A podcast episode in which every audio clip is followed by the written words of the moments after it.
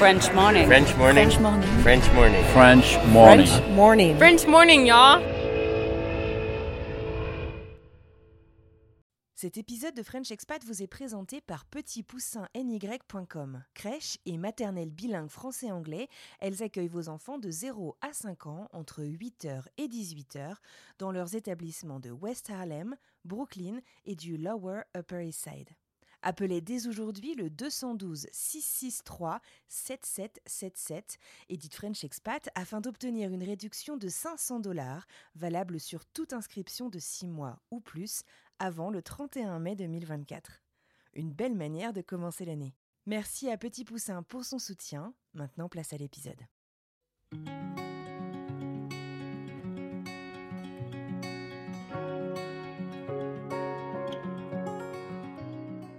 Ah, I'm from France. And, tu sais, c'est marrant parce que si tu fais ça à qui que ce soit comme autre culture, minorité aux États-Unis, les gens qui me parlent comme ça sont non seulement virés, mais ils sont cancelled. Ah ouais. Tu te vois, toi? Je suis en train de t'expliquer comment quelqu'un, comme tu viens de voir chez Congo, euh, d'Afrique parlerait et je te le mimique, mais je me fais Ouais. sauter en l'air. Bien sûr. Bon, ça fait 20 ans qu'on se fout de ma gueule. et moi, je dois le prendre avec le sourire. Des fois, rarement, je fais, oh, tu sais que c'est un petit peu offensif. Ouais. Mais Et comment on réagit quand il dit ça? Ben, les gens, ils s'en rendent compte. Ils font, oh, c'est pas parce qu'il est complètement blanc que je peux me foutre de sa gueule impunément, quoi. C'est pas parce que c'est comme si je me foutrais d'un mec qui a un accent en Finlande toute la journée, quoi. À la fin, le mec, j'espère qu'il va me dire, arrête de te foutre de moi, quoi. C'est bon, j'ai compris. Sans ça, c'est vraiment un vrai. Tu sais, des fois, j'ai le problème quand je viens faire des interviews en France. Ça fait 25 ans que je vis ici, Marie, à Anne. 25 ans. Pense à la Vierge Marie, je sais pas pourquoi. Euh, ça fait 25 ans que je vis ici, tu vois. Mhm. Ça fait plus de temps dans ma vie que je vis aux États-Unis que je vis en France. De la, je suis parti à 20 ans, j'ai 47 ans. Donc, je suis plus lingo américain que français. Mais j'ai toujours un accent en, en, en, en anglais. Et maintenant, quand je vais en France, ben, des fois, je trouve pas mes mots. Ah oui, bah ouais. Alors, comment c'est foutu de la gueule de Vandame Le regret Ouais, qu'il y a. Ah, le regret. Parce que quand tu te trouves dans cette situation, j'entends rarement parler français.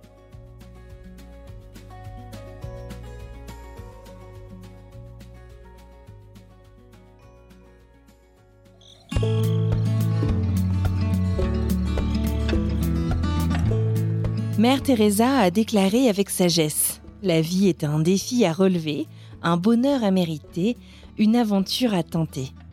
Cette citation prend tout son sens dans l'épisode de French Expat du jour, un épisode qui met en lumière la vie plutôt fascinante et surprenante de l'acteur franco-américain Gilles Marini.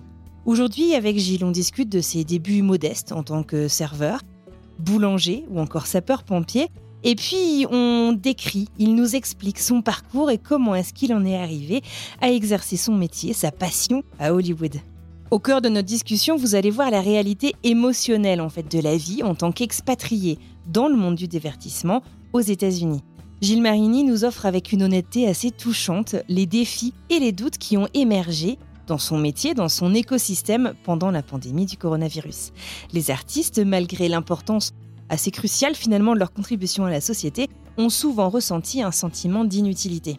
Alors aujourd'hui, je vous invite à transcender le glamour d'Hollywood pour découvrir un aperçu authentique de la vie d'un expatrié, Gilles Marini, tout en soulignant les enseignements universels que chacun d'entre nous peut appliquer afin de surmonter les défis avec bonheur et une sacrée dose de détermination.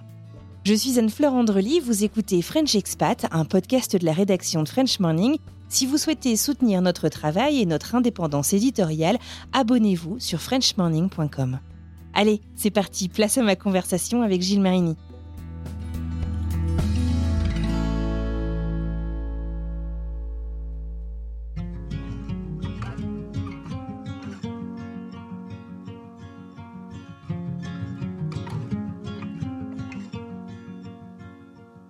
Bonjour Gilles et bienvenue dans French Expat. Merci beaucoup de prendre le temps de discuter avec moi ce matin. Comment vas-tu? Ben, ça va très très bien, Anne-Fleur. Je suis en pleine forme. Il est 9h du matin, donc euh, Los Angeles, nickel, tout va bien. Merci de m'avoir. Merci, merci beaucoup. Merci beaucoup de m'avoir. Un grand merci à toi.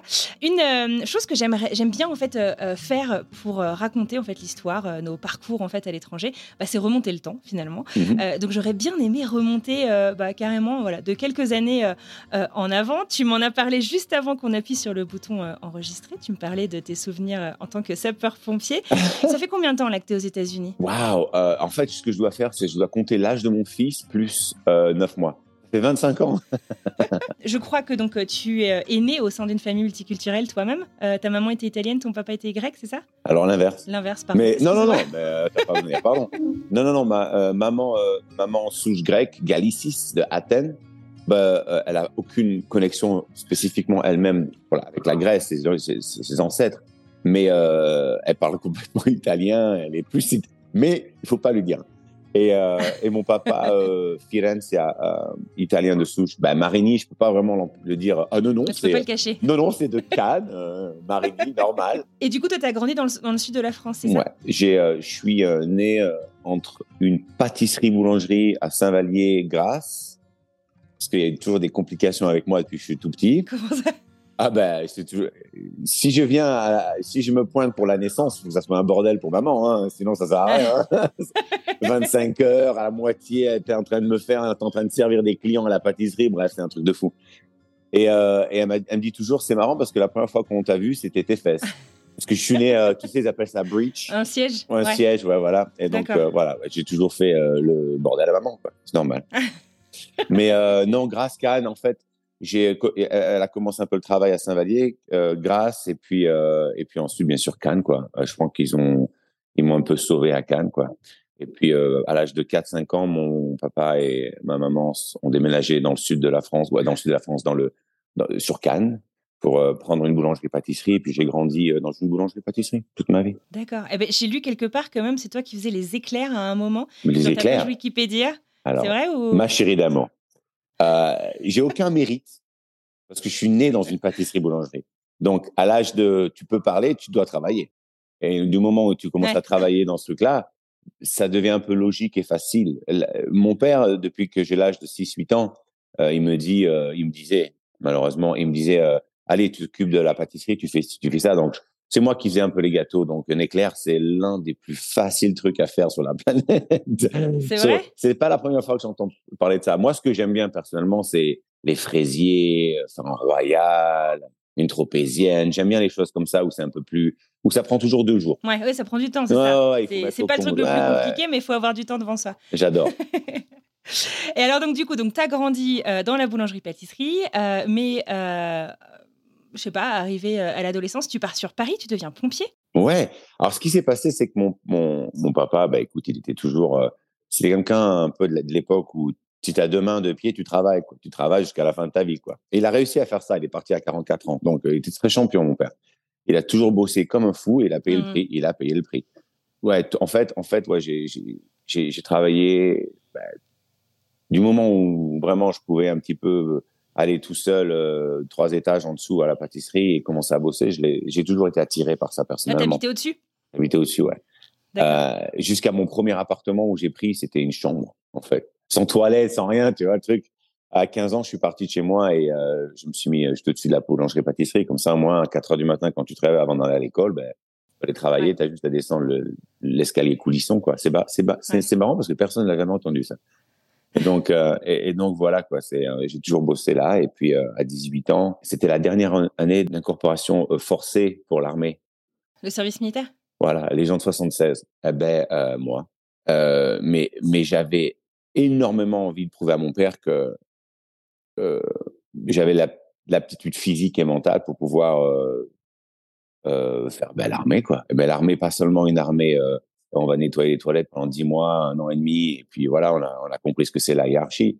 Je voulais plus un truc un peu soit disciplinaire ou soit euh, les, les, forces spéciales et tout ça. Et puis les pompiers de Paris, c'était un où c'est difficile de rentrer dans les pompiers de Paris parce que. Ce que j'allais dire, c'est très sélectif. Super sélectif et surtout quand tu viens du sud. On n'était que deux dans mon contingent, un de Fayence et un de Cannes. Tout simplement parce que c'est tellement compliqué et dur qu'il vaut mieux euh, l'esprit, qui rentre chez les gens, ils voient leur, leur, famille de temps en temps. Parce que chaque fois, pour moi, c'est il faut redescendre dans le sud, quoi. Et je le faisais tous les week-ends, hein, par contre. ça, je le faisais. Hein.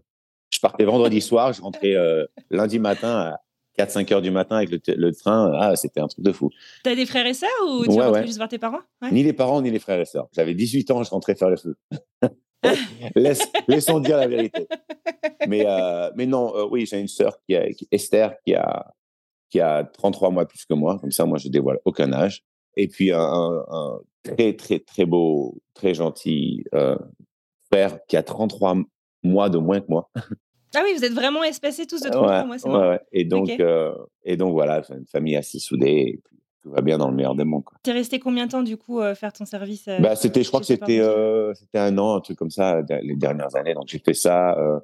Euh, j'ai vu plein de choses, j'ai appris plein de choses, c'était super. Être pompier à Paris, ça a été un peu, surtout l'incorporation, ça a été un peu une révélation de qui tu es en tant qu'homme, qu'est-ce que tu dois apprendre, les choses qu'il fallait que.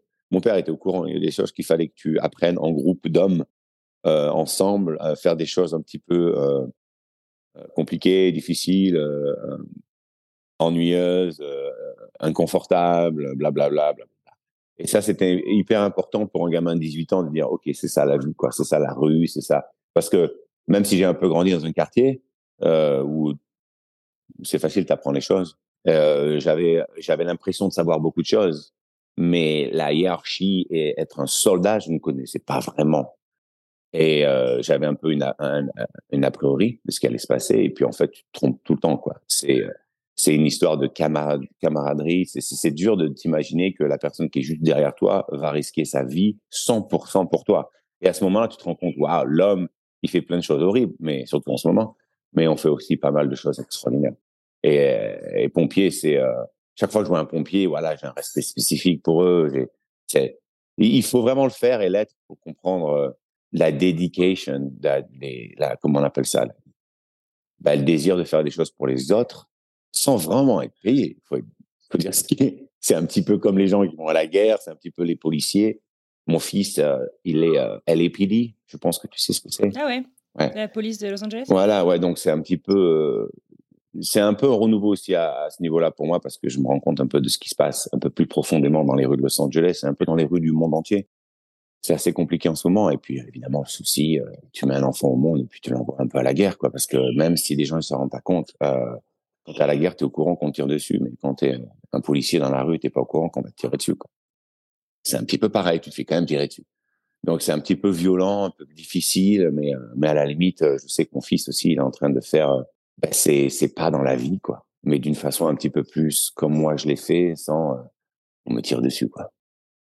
Et alors, donc, du coup, tu fais ça pendant un an. T'avais quoi comme. Euh, est-ce que tu avais une idée, en fait, de, de, ce à quoi t'aspirais euh, après ça? Est-ce que tu pensais, je sais pas, retourner euh, dans le Sud? Euh, Comment. T'avais quoi comme aspiration, en fait? Alors, c'est une des meilleures questions que j'ai jamais eues. Ah. Je vais dire pourquoi. Parce que tu as touché une ligne. On m'a jamais posé la question comme ça. Alors, je peux pas te répondre entre Ah, ben, j'ai appris plein de choses et puis j'ai décidé de partir aux États-Unis. Parce que ça rime un petit peu à rien. Mon papa est tombé malade en plein service militaire pour moi. Donc, cancer terminal. Donc, il lui reste pas longtemps à vivre, quelques mois.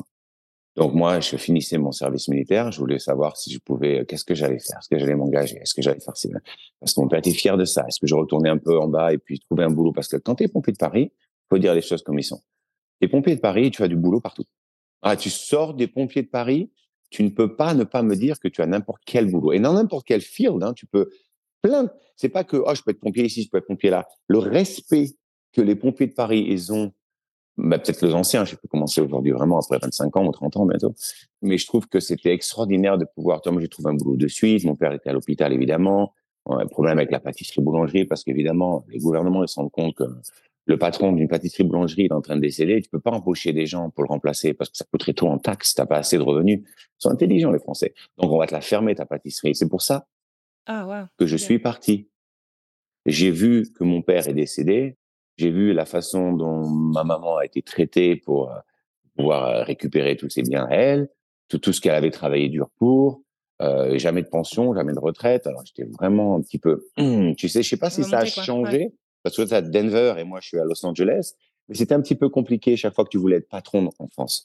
C'était plus tu vas faire le SMIC en tant que patron ou tu fais le SMIC et tu fermes ta gueule. Donc, en fait, mon père, il voulait plutôt être le patron et faire le SMIC. Il me l'a toujours dit. Hein. Donc, c'était jamais vraiment en spécifique ou quoi que ce soit comme ça. Mais on, juste travailler dur, euh, voilà, middle class, travail dur, et puis euh, tu te retrouves avec euh, un gouvernement qui était ou qui est extrêmement rapace à propos de tes revenus, quoi. Donc, c'était un peu compliqué. À Denver, j'ai rien à t'apprendre. Et donc, j'ai été écuré. Je sais pas comment te le dire. Hein. J'avais un petit peu des photos mannequinat euh, d'un photographe qui s'appelle Fred Goudon. Et puis j'ai un peu tenté ma chance, hein, sac à dos, connerie. Et puis j'ai pris un avion et j'ai dit qu'est-ce qui se passe aux États-Unis? Starkey Hutch, le film, le cinéma, le, mannequinat. Ça, ça, avait l'air un petit peu plus attirant parce que je me sentais plus un étranger en France qu'un étranger aux États-Unis immédiatement. Alors que tu n'avais jamais vécu à l'étranger. Euh, non seulement ça, j'ai jamais pris un avion et j'ai jamais parlé le mot en anglais. J'arrivais, je connais, c'est absolument rien. C'est-à-dire que tu arrives ici, tu comprends rien. Mais euh, immédiatement, ça a pris deux, trois jours pour voir une situation, pour un appartement. Mais tout ça sans rien. C'était avant l'an 2000. On est d'accord. 90. Parce que maintenant, c'est quand même plus compliqué. Ouais, en fait, c'est extrêmement compliqué le moment où your mental fortitude tells you that it's impossible. D'accord. Donc, en gros, tu veux dire qu'on se met des barrières mentales Tout seul. Si tu dis que c'est facile, si tu dis, ah ben, c'est ça que je veux faire, je te garantis, non, soit la solution, tu la trouves, et ça, c'est Einstein, ou sinon, c'est juste une mental fortitude makes you like, this is what I'm, c'est ça que je vais faire, et je vais faire ça, et c'est très facile. Si tu te mets dans ta tête que c'est facile, ça devient facile. Maintenant, il y a plein de gens qui me regardent et me disent, mais ce que tu as fait, c'est un sur un milliard. Peut-être que j'étais le 1 sur un milliard à penser que c'était assez facile. C'est comme ça que ça va se passer et c'est pas autrement, sans être méchant, sans être quoi que ce soit. C'est juste dans ma tête, c'était non, c'est possible. Donc ça l'a été. Le moment où tu te dis ça va être dur, ben, tu te, tu, tu c'est dur. C'est dur.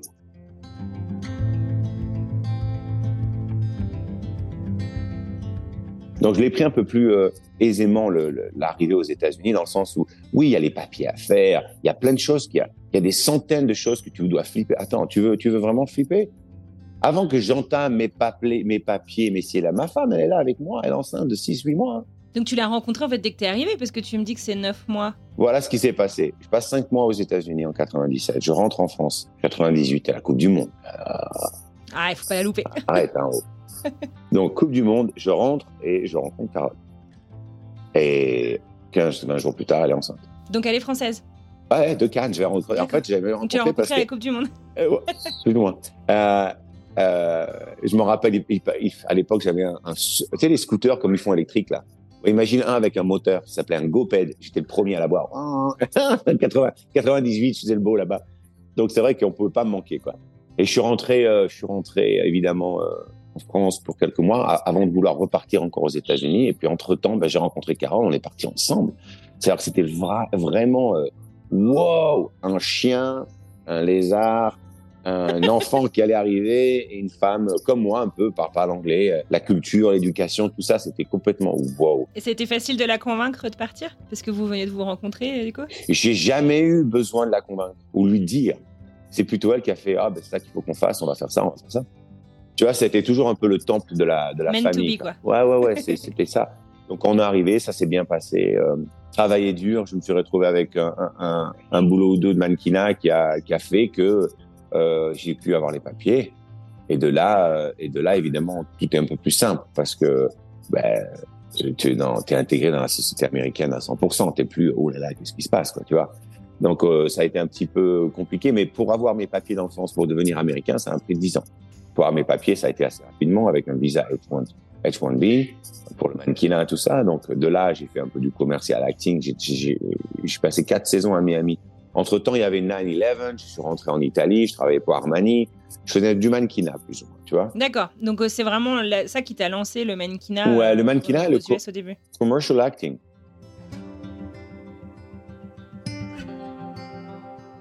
Alors, le commercial acting ou l'acting euh, commercial, pour les non-anglophones, on parle ici en fait de publicité, de job en tant que comédien dans des pubs. Tu vois, un jour j'ai rencontré Will Smith. Tu fait une pub pour Bud, non? Alors là, tu me tues parce que C'est la pub pour Bud que Will Smith a regardé à la télévision pendant qu'il était à l'hôtel où j'étais serveur.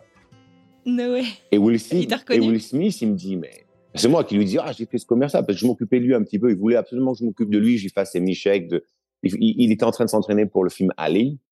Et il était tous les matins et bonjour, on s'en sentait super bien avec, avec Will. À ce moment-là, je crois que c'est son fils qui était né, le mien aussi en même temps. Donc, ils ont six mois de différence ou un truc. C'était assez marrant. Mais, euh, mais le, le, le mec, il m'a dit, euh, mais la, Gilles, la caméra, elle il faut que tu déménages sur Los Angeles. Et alors, je l'ai plus Parce que jamais, t'étais à Miami. ouais, je l'ai plus jamais revu. J'ai plus jamais parlé. J'ai beaucoup de news de lui, comme tout le monde. Mais j'ai écouté ce qu'il m'a dit. Et je suis parti à Los Angeles. Et donc, de là, euh, euh, dans ma tête, tu sais, encore une fois, peut-être que c'est l'inconscience, hein. Je sais pas. Mais euh, quand je visualise quelque chose, ben, en fait, je le fais avec de l'aisance parce que c'est complètement normal de le faire. C'est ce que tu as envie de faire. Tu vois, tu joues un peu l'imbécile, quoi. Ah non, non, c'est ça que je veux faire. Et les gens qui te mettent des mythos, ils comprennent pas, il va jamais réussir. J'ai entendu beaucoup de Français dire ça à l'époque. Tu sais, quand tu rentres à la plage, au bercail, quand tu as grandi, mais les mythos, jamais il va faire ci, jamais faire ça. Eh ben voilà, ben, je sais pas où ils sont, mais je sais où je suis. Et, euh, et, et c'est vraiment compliqué parce que au début, ça faisait un petit peu mal de, de, de, de voir les gens que tu crois qui t'aiment et qui te supportent, des gens même de ta famille qui étaient dit, t'es le fils du boulanger, reste en bas du clocher, quoi. Et en fait, les gens, ils te mettent des bâtons dans les roues dans ta tête à toi tout seul, hein. Leurs doutes peuvent être dangereux, en fait, pour ton mental à toi aussi. Mais, mais ouais, ton corps, il comprend pas la différence entre c'est bon ou c'est pas bon. Sauf que quand tu te le dis toi, ton corps, il comprend à ce moment-là. Quand quelqu'un te dit c'est pas bon, bah, tu te fais du souci et tu te poses des questions. En fait, euh, tu vois, c'est un peu comme toi. euh, Demain, tu veux avoir le meilleur podcast de la planète. Tu te le dis que tu vas le faire et tu le fais. Il n'y a rien d'autre. C'est pas plus compliqué. I want to do this. Et tu le fais. Et terminé.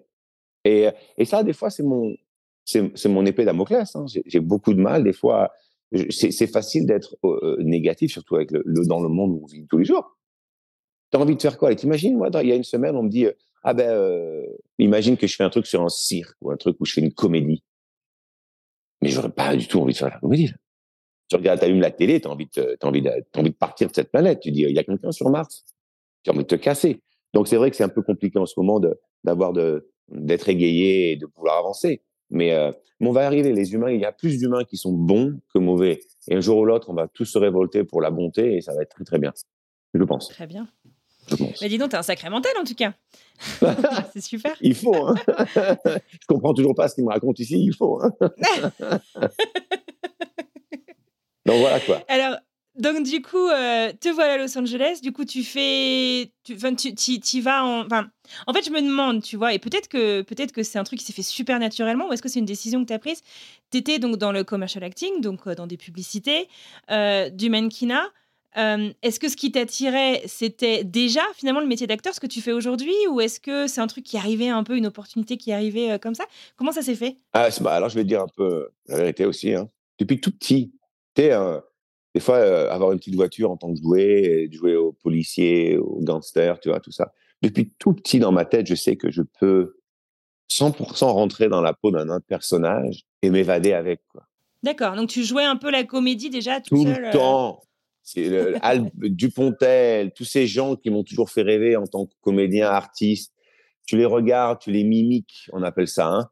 Euh, tu fais un peu le caméléon, tu les mimiques, tu regardes, tu dis ça, c'est pas si compliqué que ça. Je le ressens, j'ai aucun, j'ai aucune appréhension des caméras, j'ai aucune appréhension aussi du rejet.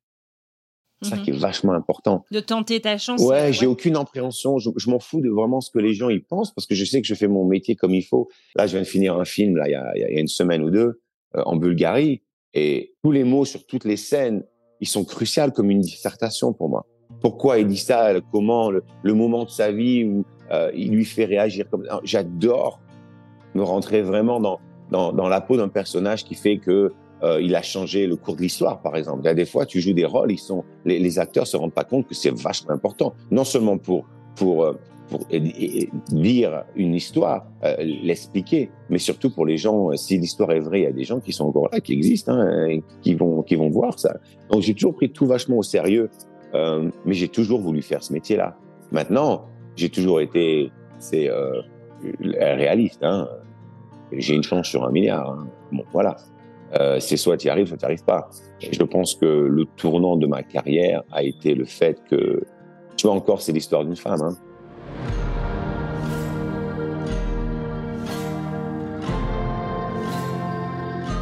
L'histoire d'une femme, l'histoire de sa femme, Carole. Carole dont Gilles nous parlait tout à l'heure, Carole qu'il a rencontrée juste avant de repartir vivre aux États-Unis, et cette fois-ci pour de bon. Alors que Gilles cumule les petits boulots et essaye de devenir donc acteur, il enchaîne euh, les contrats de publicité, de commercial acting. Carole, elle, coupe des cheveux. Elle est coiffeuse. À l'époque, ils ont deux enfants. On est en 2006. Et elle lui fait un jour la surprise de mettre de côté ses économies, ses salaires, afin de lui offrir un scooter. L'idée étant que le trafic est tellement dense en voiture à Los Angeles que ces scooters lui permettront peut-être de décrocher le rôle dont il rêve sans pour autant passer sa journée dans la voiture. Et Carole n'aurait jamais pu s'en douter. Mais ce cadeau, ce geste, cette pensée ont finalement permis à Gilles de lancer sa carrière. Ma femme a coupé les cheveux euh, derrière mon dos parce que j'ai fait un peu du commercial acting, j'ai essayé un peu de faire euh, un petit peu d'argent, tu vois. Maintenant, j'avais deux enfants, tu vois, en 2006, et puis ma femme euh, coupait les cheveux aux gens. Elle faisait 30 dollars, 20 dollars par coupe de cheveux, et elle a mis 400 euros de, de côté, et elle m'a acheté un petit scooter 50. Comme ça, je peux aller faire les auditions plus rapidement parce qu'à Los Angeles, le trafic, c'est horrible. Donc, j'avais mon petit 50 dans les collines, et puis j'ai un coup de fil, ah, une audition pour Sex and the City. Et moi, je suis le Sex and the City, c'est le show, il est fini. Ah non, non, c'est le film. Et j'arrive là-bas grâce à ma femme qui m'a acheté ce scooter à la, dernière seconde. J'attends, j'attends, je fais l'audition, je regarde tous ces mecs très américains. Yeah, ils font les mecs chaud, dur avec les femmes, tu sais, les trucs qu'ils aiment pas trop, les meufs. Des fois, il y en a qui aiment pas ça. Mais bon, moi, j'ai fait l'opposé. Je pensais que pour ce caractère-là, l'opposé, c'est, bah, bah, en fait, euh, ouais, tu peux sortir les violons, tout ce que tu veux, mais en fait, je pensais que le caractère dans lequel je jouais, il avait absolument aucune, il avait euh, aucune gêne d'être sexuel avec les gens tant qu'ils leur disent j'ai envie que tu passes un bon moment. Donc j'avais pas de, il y avait pas de ça. C'était oh, it's just love and it's gonna be amazing. Alors ils ont été un peu oh, qu'est-ce qui se passe là? Le mec, il n'a pas besoin de forcer pour tirer sa crampe, on va dire. Hein. Il, joue vraiment comme Kim Cattrall est joué auparavant. Et donc, je suis passé un petit peu à travers le filet, et puis callback, et puis un boulot euh, qui était assez important et qui a un peu changé ma carrière. Et de là, évidemment, Sex and the City, euh, ça, ben, c'est n'importe quoi. Et on m'a demandé de faire euh, Dancing with the Stars. Et là où j'ai un petit peu du, du, problème parce que attends maintenant je suis un artiste, je suis un acteur, c'est du sérieux, je vais pas aller danser quoi. Qu'est-ce que tu me fais là? Un reality show, j'étais en train de jouer le, le rôle de, de, sur Nip Top avec Vanessa Redgrave qui est euh, une, une, reine de l'acting quoi. Qu'est-ce que je vais faire le, le guignol? J'ai un pote à moi qui m'a dit euh, non non non non, fais le guignol. Parce que les gens ils savent pas qui tu es toi en tant qu'homme. Et ça nous ça va nous aider en tant qu'homme aux États-Unis de comprendre que les hommes ils peuvent être différents et ils peuvent avoir une vie de famille ils peuvent être respectés, ils peuvent être travaillés, ils peuvent être successful, et il peut être aussi le faire avec beaucoup de gentillesse. Il n'y a pas de besoin de niquer qui que ce soit, quoi. Et, euh, et j'ai mon pote qui m'a dit, fais-le, l'Amérique va tomber complètement amoureuse de toi. Ah ben, ça s'est passé comme ça. Il y avait 35 millions de, 35 millions de viewers. C'était hallucinant. Ah, c'est pas comme aujourd'hui. Hein. Il y avait du monde qui regardait, quoi. Donc, du coup, ben, ça m'a changé un peu ma vie de faire Dancing with the Stars. Parce que voilà, les gens, ils, ils voyaient que j'étais marrant, ils voyaient que j'étais honnête, ils voyaient que j'étais un papa de la maison, j'avais rien. J'étais tout comme eux. Et de m'humaniser, ça m'a donné une carrière. Ah, tu vois, c'est une belle, une belle leçon. Tu vois, ouais. ouais. Moi, je me souviens que je t'ai découvert en regardant la série Switched. Switched, yeah. Euh, tu vois, Angelo, c'est ça Yeah, Angelo Sorrento. Et, et, et, je me souviens qu'en fait, en, regardant, alors j'avais adoré la série, euh, mais en regardant, je m'étais dit, mais il est français ou il est pas français? Ah, j'adore ça. Et, et, en fait, je me demandais du coup comment. Euh, est-ce que tu cultives ton accent ou est-ce qu'au contraire tu l'as beaucoup travaillé pour pas l'avoir ou Alors, enfin, tu vois parce que c'est ça peut être considéré comme un avantage autant qu'un handicap. Du coup, je me demande comment tu comment tu fais? Euh, bah, je vais te dire, hein, euh, j'ai jamais appris l'anglais en France. J'ai jamais appris l'anglais. Hein, c'est là l'avantage. Parce que quand je suis arrivé ici, je change pas le personnage. J'ai toujours été un caméléon. Donc, j'écoute l'intonation des gens, je comprends que l'accent, je pourrais jamais le perdre. Un Américain va entendre l'accent. Il va pas savoir d'où il vient. Parce que si tu apprends de la France, je vais te le faire. Euh, Hello, my name is Gilles Marini. Uh, I'm from France and everything is very beautiful. Je peux faire comme ça. Parce que On je te me. demande des fois de le forcer un peu? Bien sûr. Tu sais que j'ai pratiquement jamais eu un rôle de français à cause de ça? C'est vrai. J'arrive et euh, Hey, my name is Gilles. I'm, I'm I'm from France. Life's great, right? They're like, Can you have a French accent? Ah, c'est Oh, vous voulez Pepe Les Pew? Oh, oh, oh, I'm from France. And tu sais, c'est marrant parce que si tu fais ça à qui que ce soit comme autre culture, minorité aux États-Unis, les gens qui me parlent comme ça sont non seulement virés, mais ils sont cancelled. Ah ouais. Tu te vois, toi, je suis en train de t'expliquer comment quelqu'un, comme tu viens de voir chez Congo, euh, d'Afrique parlerait et je te le mimique, mais je me fais sauter en l'air. Bien sûr. Bon, ça fait 20 ans qu'on se fout de ma gueule. et moi, je dois le prendre avec le sourire. Des fois, rarement, je fais, oh, tu sais que c'est un petit peu offensif. Ouais. Mais Et comment on réagit quand il dit ça? Ben, les gens, ils s'en rendent compte. Il fait, oh, c'est pas parce qu'il est complètement blanc que je peux me foutre de sa gueule impunément, quoi. C'est pas parce que c'est comme si je me foutrais d'un d'un mec qui a un accent en Finlande toute la journée, quoi. À la fin, le mec, j'espère qu'il va me dire, arrête de foutre de moi, quoi. C'est bon, j'ai compris. Sans ça, c'est vraiment un vrai. Tu sais, des fois, j'ai le problème quand je viens faire des interviews en France. Ça fait 25 ans que je vis ici, Marie, à Anne. 25 ans. Pense à la Vierge Marie, je sais pas pourquoi. Euh, ça fait 25 ans que je vis ici, tu vois. Mhm. Ça fait plus de temps dans ma vie que je vis aux États-Unis que je vis en France. De la, je suis parti à 20 ans, j'ai 47 ans. Donc, je suis plus lingo américain que français. Mais j'ai toujours un accent en, en, en, en anglais. Et maintenant, quand je vais en France, ben, des fois, je trouve pas mes mots. Ah oui, bah ouais. Alors, comment c'est foutu de la gueule de Vandame Le regret Ouais, qu'il a. Ah, le regret. Parce que quand tu te trouves dans cette situation, j'entends rarement parler français. Ça, là, en ce moment, la personne que tu as vue, elle- elle est aussi ou même plus famous que moi hein, dans le monde du sport. Cheikh Congo est le premier Français, 100% français, à s'expatrier aux États-Unis et devenir une des légendes du sport du MMA, du, euh, tu sais, les cage fights, UFC, tout ça. Eh ben, et moi, on est amis depuis euh, bientôt 2000 2007. Alors, ça fait bientôt 20 ans.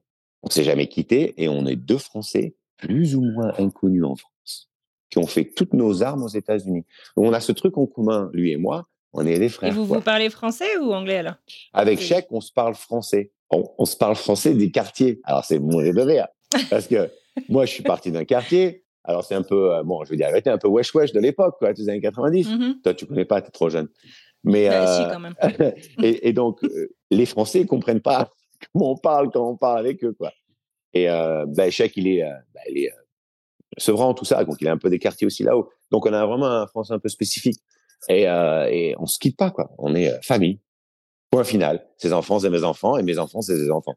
On a, on a ce, on a ce, ben regarde, il est là à la maison. Il habite au Texas en général, mais il est là à la maison et c'est normal, quoi.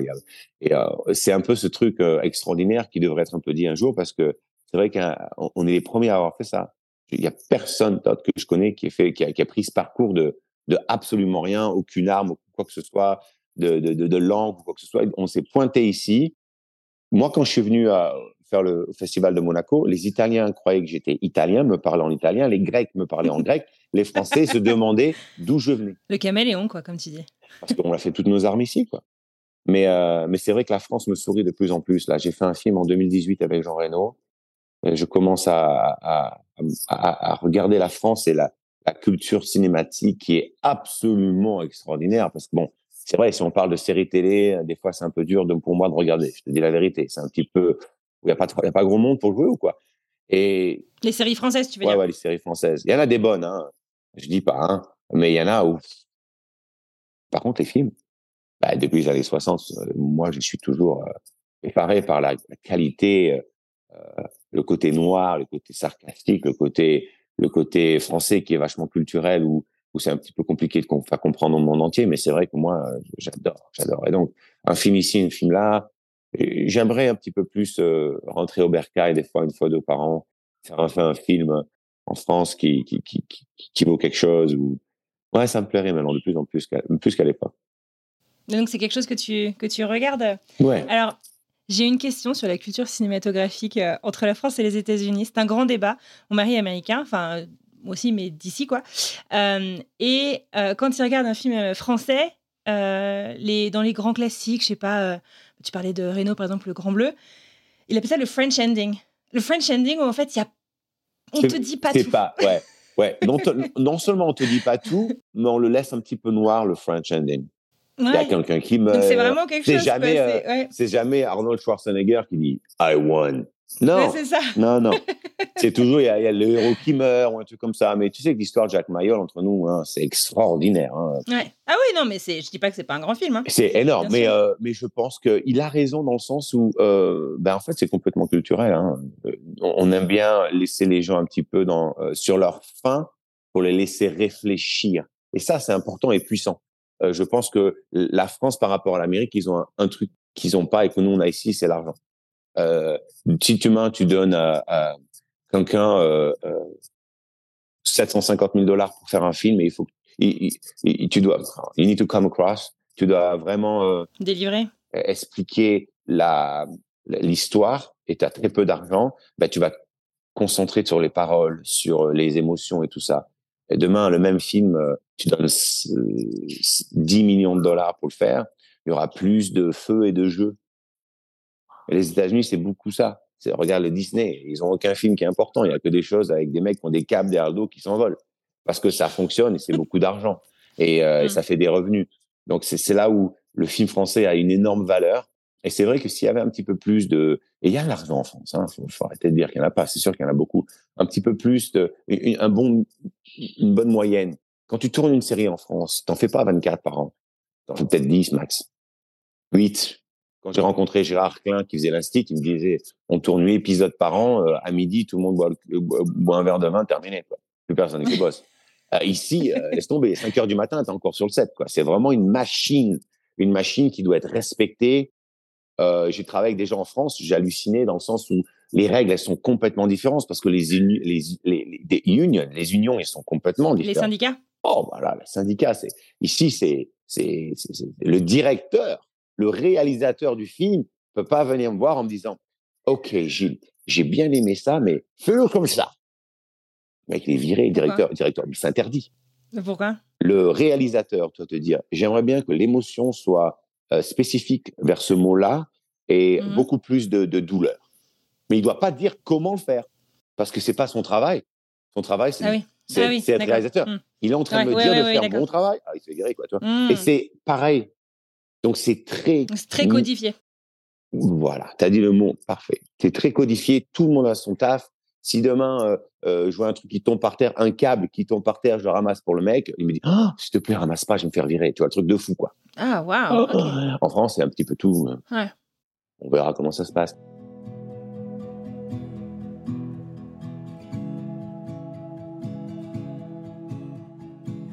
Puisqu'on parle justement de l'industrie du cinéma, euh, tu as joué aussi dans beaucoup de, séries et de films. Donc, mhm. il y a la grève euh, là des, des, acteurs. Tu veux bien m'en parler ou tu ou, je, te vois lever les yeux au ciel. Alors, je sais non, pas non, si non. tu. Non, mais, non, mais les yeux au ciel. Peut-être qu'on peut expliquer de quoi il s'agit, parce que je suis pas sûre que tout le monde comprenne euh, en France euh, Avec quels longue, étaient les enjeux. Longue, longue histoire courte. 2010, 2012, il y a un petit peu de Netflix qui arrive, Netflix, Amazon, Hulu, le Disney, ils arrivent tous là. Et comme c'est pas du tout les mêmes contrats qu'il y a pour la télévision, eh ben, ils ont commencé à instaurer le fait que, bon, écoute, Gilles, je te prends pour cette série, ben, tu vas pas prendre euh, 20 euh, 000 et les, et, comme à l'époque, nous, on donne 50, mais par contre, c'est un buy-out. Voilà. Ça veut dire quoi un buy-out? Ben, il n'y a pas de résidual. Il n'y a pas de royalties. On t'achète. D'accord, donc c'est un flat fee. C'est un flat euh, fee, tu fais ton épisode, on te donne 50 000 par épisode, on te donne 100 000 quoi par épisode. Quoi qu'il arrive, il n'y aura rien d'autre. Voilà, rien d'autre. Alors, beaucoup de gens ont fait, euh, bon, écoute, bon, ben, seulement j'ai pas de travail sur ça. On commence à s'y mettre, on est bien payé, on dit, ah, oh, c'est bien et tout. En fait, personne n'a fait les maths. Parce que cette évolution est passée de 4 chaînes télé où ils te donnent les résiduals. Moi, je suis encore payé autant euh, pour une série de Brothers and Sisters. Mm-hmm. Maintenant, aujourd'hui, qui te, qui te sauve la vie. Qui est terminé. Qui te sauve la vie des résiduales. Te sauve la vie quand il n'y a hmm. plus de boulot. C'est ça que les gens ne sont pas rendus compte. D'accord. Alors, toutes ces plateformes, elles sont mises en plateforme. Les grosses chaînes de télé sont mises en plateforme. Ils ont tous dit, allez, c'est quand on va faire des millions. Alors, ils font des revenus abasourdissants sans donner quoi que ce soit aux acteurs. Um, so, j'ai trouvé ça un petit peu, un petit peu business comme on connaît. Les, studios et les acteurs, ils ont tous délégué le pouvoir au, au, studio. Le studio est le patron. Donc, ils ont mis un peu leurs règles à eux. Ils font des millions et des millions et des millions et des millions et des milliards. Et puis, euh, ils donnent plus les, euh, les pacotilles, les, les, les, miettes de pain. Ils les donnent plus aux mhm. acteurs, c'est devenu. On... Oui, ils redistribuent rien, quoi. Non, on fait 100 euros par jour, quoi. Arrête, il faut être plombier. Tu fais plombier, tu fais plus d'argent qu'un acteur. Je te le garantis. Je te garantis. Moi, je les vois, les, les, les fiches de paie des, des, autres aussi. C'est hallucinant. Comme euh, euh, le métier de comédien, je te le dis, hein, je vais pas le recommander à qui que ce soit aujourd'hui. Hein. Ça fait un an qu'on est en grève. Hein. On est en grève et on avance nulle part. Et les miettes, à la fin, ils vont te donner le 0,1%, ils vont rigoler, et on va travailler pour ces bouffons. Ah, il faut arrêter, il faut, il faut faire les choses comme il faut. Et je pense que la meilleure chose à faire de nos jours, c'est un petit peu...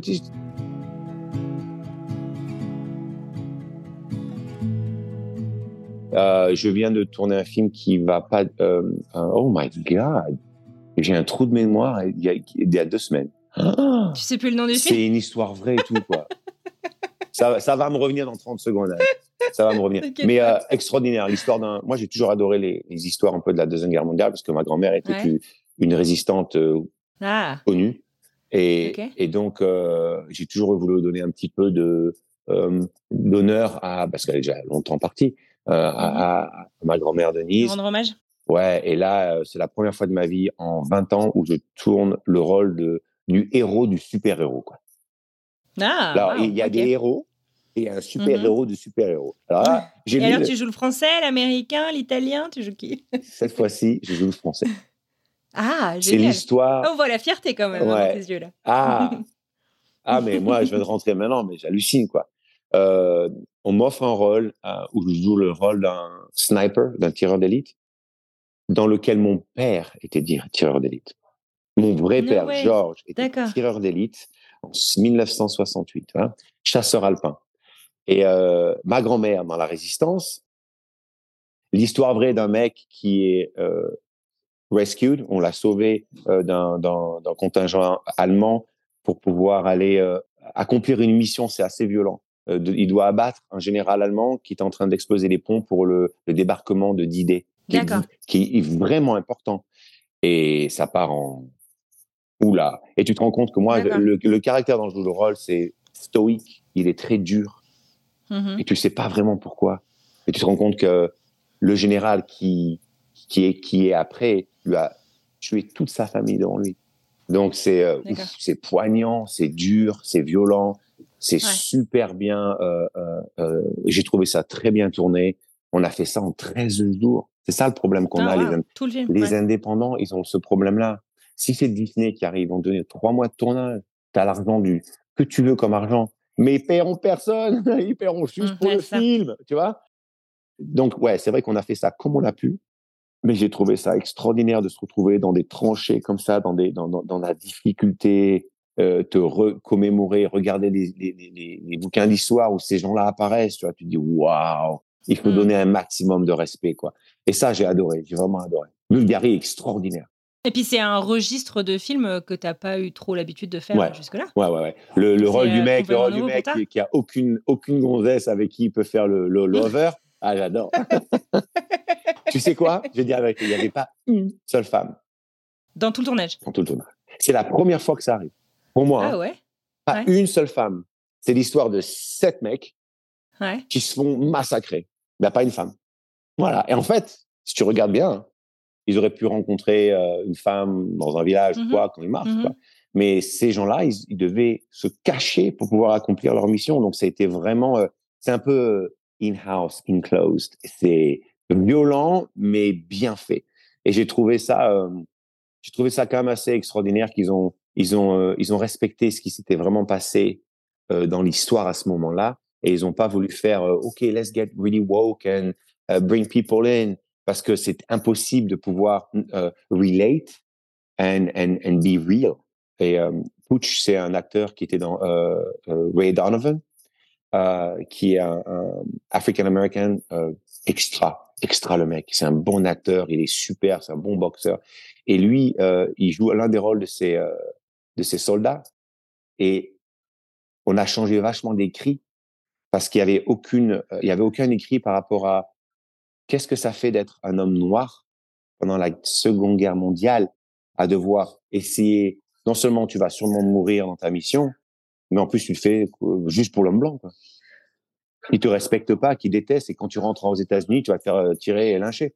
Toi, c'était important, c'était important de le dire, pas juste de dire, oh ben, on est en 1944, euh, il y a African American warming the street, everything's good. Non, c'était le temps des nazis, oh, il faut s'en rappeler. Donc, il y avait beaucoup de trucs comme ça que nous, on a essayé de garder réel et j'ai trouvé ça extraordinaire. Bah, c'est super intéressant. Écoute, euh, c'est prévu pour quand la sortie de ce film? J'imagine c'est euh, 2024. quelques mois. Ouais, avril-mai, quoi. Avril-mai. Uh, Carol, can you tell me the name of the movie that I just did? I have a brain fart. ah, donc tu parles français, euh, anglais à ta femme? Euh, oh, oh, ouais. Carole, trouve-moi le nom du film, bordel non, elle est avec l'écureuil dehors. Parce qu'elle a, elle a un petit écureuil, donc elle s'occupe du petit écureuil dehors. Mais j'ai cru voir sur tes réseaux sociaux qu'il y a beaucoup d'animaux et que tu es très amoureux des animaux. Ah, les animaux, c'est important. Eux, au moins, ils t'aiment inconditionnellement. Hein. Bah, je vous espérais que dans ta famille aussi, un peu quand même. Ah, ma famille, c'est spécial. j'ai beaucoup de chance. Je peux pas dire la chance que j'ai aux gens parce qu'ils vont pas me croire. Là, on a, on a trouvé un, rat par terre sans peau et qui était en train de mourir. En fait, c'était un écureuil. Oh, vache. Ah, Murder Company. Voilà, voilà. Murder Company. OK. Merci, oh, Carole. Euh, et, et, on a toujours les animaux. Là, on a sauvé un écureuil qui est devenu un écureuil. Maintenant, il est à la maison, il est dehors, il est libre. Euh, j'ai un cougar qui s'appelle un puma, un lion des montagnes à la maison où, bon. What? Ouais, c'est pas bon. je viendrai jamais chez toi. Hein. c'est pas mon pote, hein. je fais what's up? Non, je lui donne pas à manger non plus, mais tous les jours il passe devant mm. moi, toujours il me regarde. Tu vois, c'est un respect spécifique, moi et les animaux, qui a toujours été réel depuis tout petit. Hein. Je sais pas l'expliquer. Hein. Les gens me disent, mais comment ça se fait tout le temps? Donc, euh, ouais, j'ai tourné une série qui va aussi sortir là sur Amazon qui s'appelle Beyond Black Beauty. C'est mm-hmm. sur les chevaux et tout ça. Et, euh, et j'étais au Canada pendant quelques mois, et mais euh, je partais 10, 15, 20 kilomètres tout seul à pied dans la pleine forêt, quoi, avec des animaux qui auraient pu me tuer. Et jamais j'ai eu un problème. J'ai confiance à la nature plus que confiance d'être dans la, dans la ville. Hein. Ouais, ouais. plus qu'on la, ah, la, nature humaine. Ouais, ah, mais ça, c'est.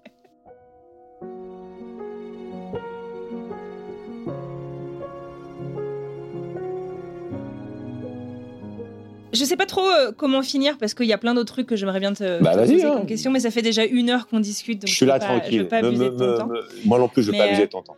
Je finirais bien peut-être juste par te poser une question sur la multiculturalité finalement parce que euh, euh, tu es une composition de plein de cultures euh, que tu as l'air euh, d'embrace euh, ah, complètement, que tu portes avec beaucoup de, de fierté. est-ce que tu penses que, je sais pas, est-ce que c'est un truc du coup que tu as transmis aussi beaucoup à tes, à tes, enfants qui ont grandi, qui sont nés du coup aux États-Unis, au sein d'une famille multiculturelle aussi? C'est, marrant parce que mes enfants, ils sont au courant que le monde entier a différentes couleurs et ils sont au courant. Ils sont, comme on dit, comme il dit Van Damme, aware il y a ce respect qui est immédiat. On comprend mhm. la difficulté de certaines minorités. Euh, ils, comprennent depuis tout petit parce qu'ils ont vécu avec. Nous, on vient d'un, ma femme vient d'un, project. Hein. Elle n'a jamais vraiment spécial. Hein. Son père, c'était un mec assez un space, space et euh, ça a été toujours assez dur. Et on a, on ne les a pas éduqués comme s'ils avaient des choses. On, on les a éduqués comme si il fallait qu'ils comprennent que ben, des fois on a de la chance dans la vie euh, c'est pas par rapport à, spécifiquement euh, what you look like that you're going to make it or not. C'est ce que tu vas faire avec ce que tu as qui va déterminer ce que tu vas faire ton futur. Euh, ouais, en fait, on est, on est, euh, ma fille surtout, elle est allée un petit peu plus loin que nous. Elle. Euh, depuis tout petite, elle s'occupe de tout ce qui est kids, qui a autistique, Down syndrome, trisomique, on dit. Hein.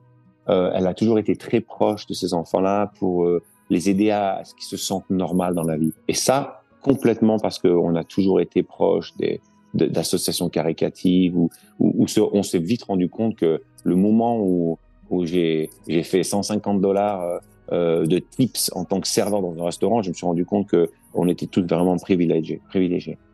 Euh, et je t'explique même pas quand ça réussit dans le cinéma, évidemment. Donc, avec le peu de pouvoir que tu as dans ce monde-là, si tu fais rien avec, tu mérites pas du tout d'être ici, quoi. Il faut toujours, toujours se rappeler d'où on vient. Toujours aider les autres parce que l'ascenseur qui m'a, qu'on m'a envoyé, c'est à moi de leur envoyer tout le temps. Et mes enfants, ils ont toujours vu ça. Ils ont toujours vu que c'était pas par rapport à moi, jamais par rapport à moi. Ce qui m'arrive, c'est parce que euh, je pense qu'il y a une, question de karma qui est vraie, qui est réelle. Quand tu fais les choses bien, la plupart du temps, elles te reviennent pas à toi. Et tu te rends pas compte, tu dis, oh, j'ai fait tout ça pour eux, pour eux, pour eux, pour ci, pour là. Je me rappelle que j'ai beaucoup de, donné de mon temps, d'énergie, d'amour, et tu veux rien en retour. Mais des fois, le minimum, c'est d'entendre parler des fois de temps en temps de ces gens-là et tout ça. Et tu te rends compte, en fait, non. C'est toi qui as fait ça pour remplir ton sac de bonté, de ce qui tu es toi dans ton âme. Et j'ai toujours été comme ça. Il faut pas. Tu le fais pas pour le candidaton, tu le fais pour toi aussi. Tu le fais, ouais, tu le fais pour toi. Et ça, avec le temps, les gens se rendent compte et ils voient à quel point tu es. Moi, je pense que, culture, que niveau culture, notre maison, elle est ouverte. On vient de faire un, un podcast avec toi. J'ai cinq personnes qui sont là chez moi depuis que tu voilà, commencé. Et c'est normal. Je sais même pas pourquoi ils sont là. C'est une maison, c'est une maison ouverte à mm-hmm. tout le monde. Au cougar, du coup, au puma. Ouais, je t'enverrai la, je t'enverrai la, vidéo. Je t'enverrai la vidéo. Tu peux même la voir sur Instagram. Elle est tout le temps. Mais euh, je l'appelle Jeffrey, Jeffrey Dahmer parce il, des fois, il t'attrape quelques biches et moi, je retrouve les squelettes. Euh, euh, oh. Et il faut bien qu'il fasse euh, son travail, quoi, tu vois. Mais, mais c'est vrai que tout le monde. Moi, j'ai jamais eu d'a priori. J'ai jamais jugé parce que je trouve que tous les jours, on me juge. Ça suffit largement, quoi. tous les jours, t'es rejeté, jugé. C'est mon métier, quoi. Donc, bon, pas cette année parce qu'il n'y a plus de boulot. Ça allait très bien. Cette année, euh, plein d'amour. mais euh, mais c'est vrai que, euh, d'inculquer à tes enfants que de, leur faire comprendre qu'il y a une couleur. Donc je pense que c'est un petit peu comme ça la grève qui va être fixée. C'est un petit peu comme ça que les cultures vont être fixées. Quand tu quand tu, tu es forcé à l'armée d'être avec 35 mecs que tu connais pas et les cinq premiers jours tu te fracasses avec eux un sur l'autre parce que tu as peur de quelque chose qui est étranger à toi, tu te rends compte que c'est que du racisme, de l'inéducation que tu as dans la tête. Moi, les mecs avec qui j'ai rencontré, à l'armée, c'est mes meilleurs amis aujourd'hui. C'est vrai encore? Eric Saramagna, c'est le meilleur exemple de la planète. Cheikh Congo. Le moment où tu te rends compte que tu as des difficultés dans la vie et les gens qui t'aident autour de toi sont de toute race confondue, rends compte que le problème, il n'est pas chez les gens, il est chez, chez qui nous dirige tu vois? Divided to conquer. We need to be together now. I mean, à tout niveau. À tout niveau. Je pense que culturellement, il faut de la culture et il faut les différences et il faut aussi les différentes couleurs et, comme les animaux. Pour que la, la, planète elle fonctionne, il faut qu'on soit tous ensemble à s'accepter. Et je te parle pas un mental disorder. Hmm. Non, non, je te parle de, de, de, de gens, l'humain général. On devrait tous être one. Ça fait longtemps. On a cette capacité euh, mentale. Même les animaux, on le fait pas parce qu'on veut juste du pouvoir et de l'argent. C'est ça le fléau qu'un comme problème. Je pense. Mais c'est une jolie conclusion, ça, pleine d'espoir quand même. Il y a, de l'espoir parce que je pense que cette génération, on la regarde comme fainéante, complètement euh, endormie dans leurs conneries. Euh, je comprends qu'il y a ça, mais on était si jeunes aussi. Je pense que l'éducation avancer grâce à l'internet et la, la possibilité de, de, toucher un petit peu à tout et n'importe quoi va avancer euh, les mœurs et l'acceptance mondialement. Je pense parce que moi je vois comment ils sont les gamins. Hein. À, mon à mon époque, euh, si tu savais pas retourner une claque dans la gueule à quelqu'un, ben t'allais te faire défoncer toute l'année. Ben maintenant, si quelqu'un est bully, oh mais le mec qui a bully, il va en prison, euh, t'es tombé, c'est fini tout ça. Il y a plus de conneries. Euh, mon fils, toute, toute son enfance. Alors, qui, qui t'emmerde, qui t'emmerde Personne. Je fais, mais qu'est-ce qui s'est passé? Je t'ai appris, à je appris à être une, une, machine de guerre et t'as même pas besoin de l'utiliser. Il m'a dit non.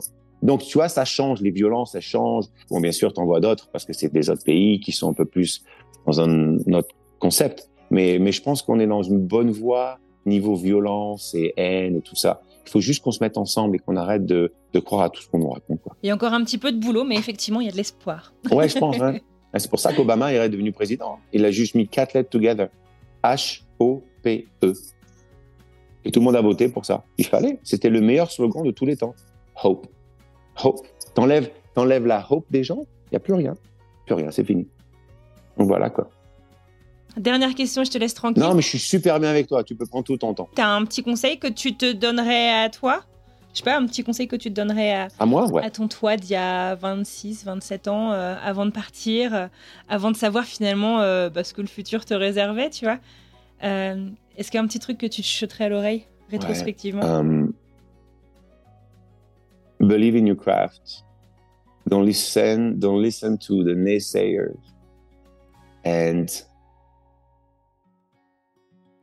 why not you? Donc crois en ton art, n'écoute pas les gens négatifs. Quoi. Ouais, ouais. N'écoute pas le, le, pas le- toi? Et pourquoi pas moi? Pourquoi pas moi? Hey, Anne, pourquoi pas toi? Mais il n'y a pas de raison. Tu vois? tu vois, je veux dire? C'est Ouais. tout simplement ton cerveau qui te dicte ce que tu vas faire dans ta vie. Personne d'autre. Personne d'autre. Why not you? Bah, ce sera un bon titre d'épisode. Merci beaucoup Gilles. Anytime.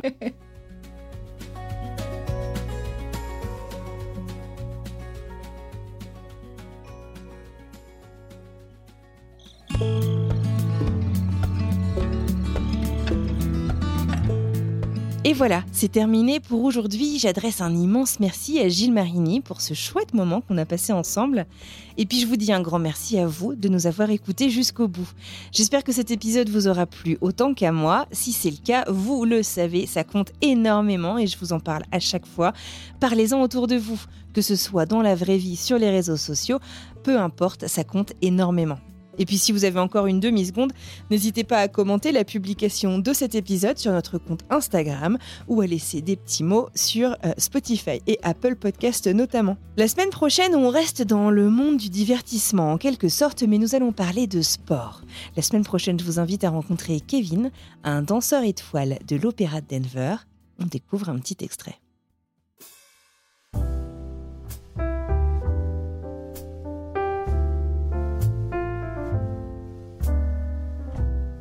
Je me dis, ah ouais, et là, et là t'as 19 ans, mais t'as l'impression d'avoir 9 ans, quoi. Tu te dis, ah ouais, moi je me souviens quand j'étais petit, j'étais avec ma maman, on était au McDo, et au McDo, il y avait ce truc de Monopoly, et si tu gagnais, euh, t'avais deux billets pour aller à New York. Ah. Et, euh, et je me souviens, j'avais dit à ma maman, euh, et euh, ça a l'air vach- vachement bien, New York. et ma maman, elle me dit, elle me dit, non, non, euh, elle m'a dit, mais non, Kevin, c'est New York. Et je lui dis, oh, ça a l'air vachement bien là-bas. Elle m'a dit, elle m'a dit, ouais, mais non, on n'ira jamais. hein. Oh Et euh, je lui dis, bah pourquoi? Elle m'a dit, ah, mais c'est super loin et ça coûte super cher. Et je lui ai dit, ah, mais ça se trouve, on va peut-être gagner au, au jeu du Monopoly. Et euh, elle m'avait dit, ouais, mais. ça? Euh, ouais, ouais, je te jure, Oh, j'avais les larmes aux yeux. Ouais. J'avais vraiment les larmes aux yeux quand j'ai repensé à ma maman qui m'a dit, ouais, mais nous, on n'ira jamais. Ah. Et, euh, et tout d'un coup, je te jure, j'étais vraiment ému aux larmes. Quoi. Je me suis dit, bah ouais, maman, en fait, euh, bah, j'ai réussi quand même. Ouais. Quoi. Euh, bah, grâce à mon éducation, enfin l'éducation qu'ils m'ont offert. Euh, et puis les sacrifices aussi. hein.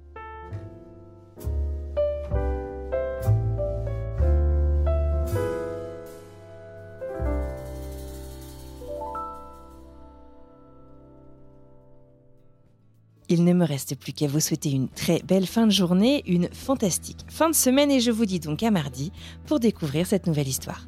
À bientôt.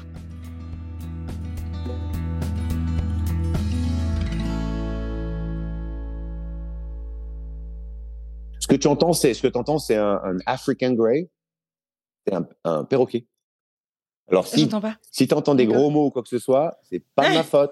C'est Chèque qui apprend au perroquet à dire des gros mots. Ah d'accord, on peut compter sur personne. Voilà, ça compris. Bah non, mais je vais te laisser si tu dois, Non, si non, tu dois, non, si tu dois y aller. Non, non, non, non, mais ça Euh, c'est l'excuse. Tu rigoles ou quoi? Je me sers de toi pour pas aller me faire casser la gueule par Chèque Congo. Parce qu'il va s'entraîner? Ah ben là, il va se faire foutre sur la gueule et il va foutre sur la gueule des autres. Donc aujourd'hui, not the face. C'est ça.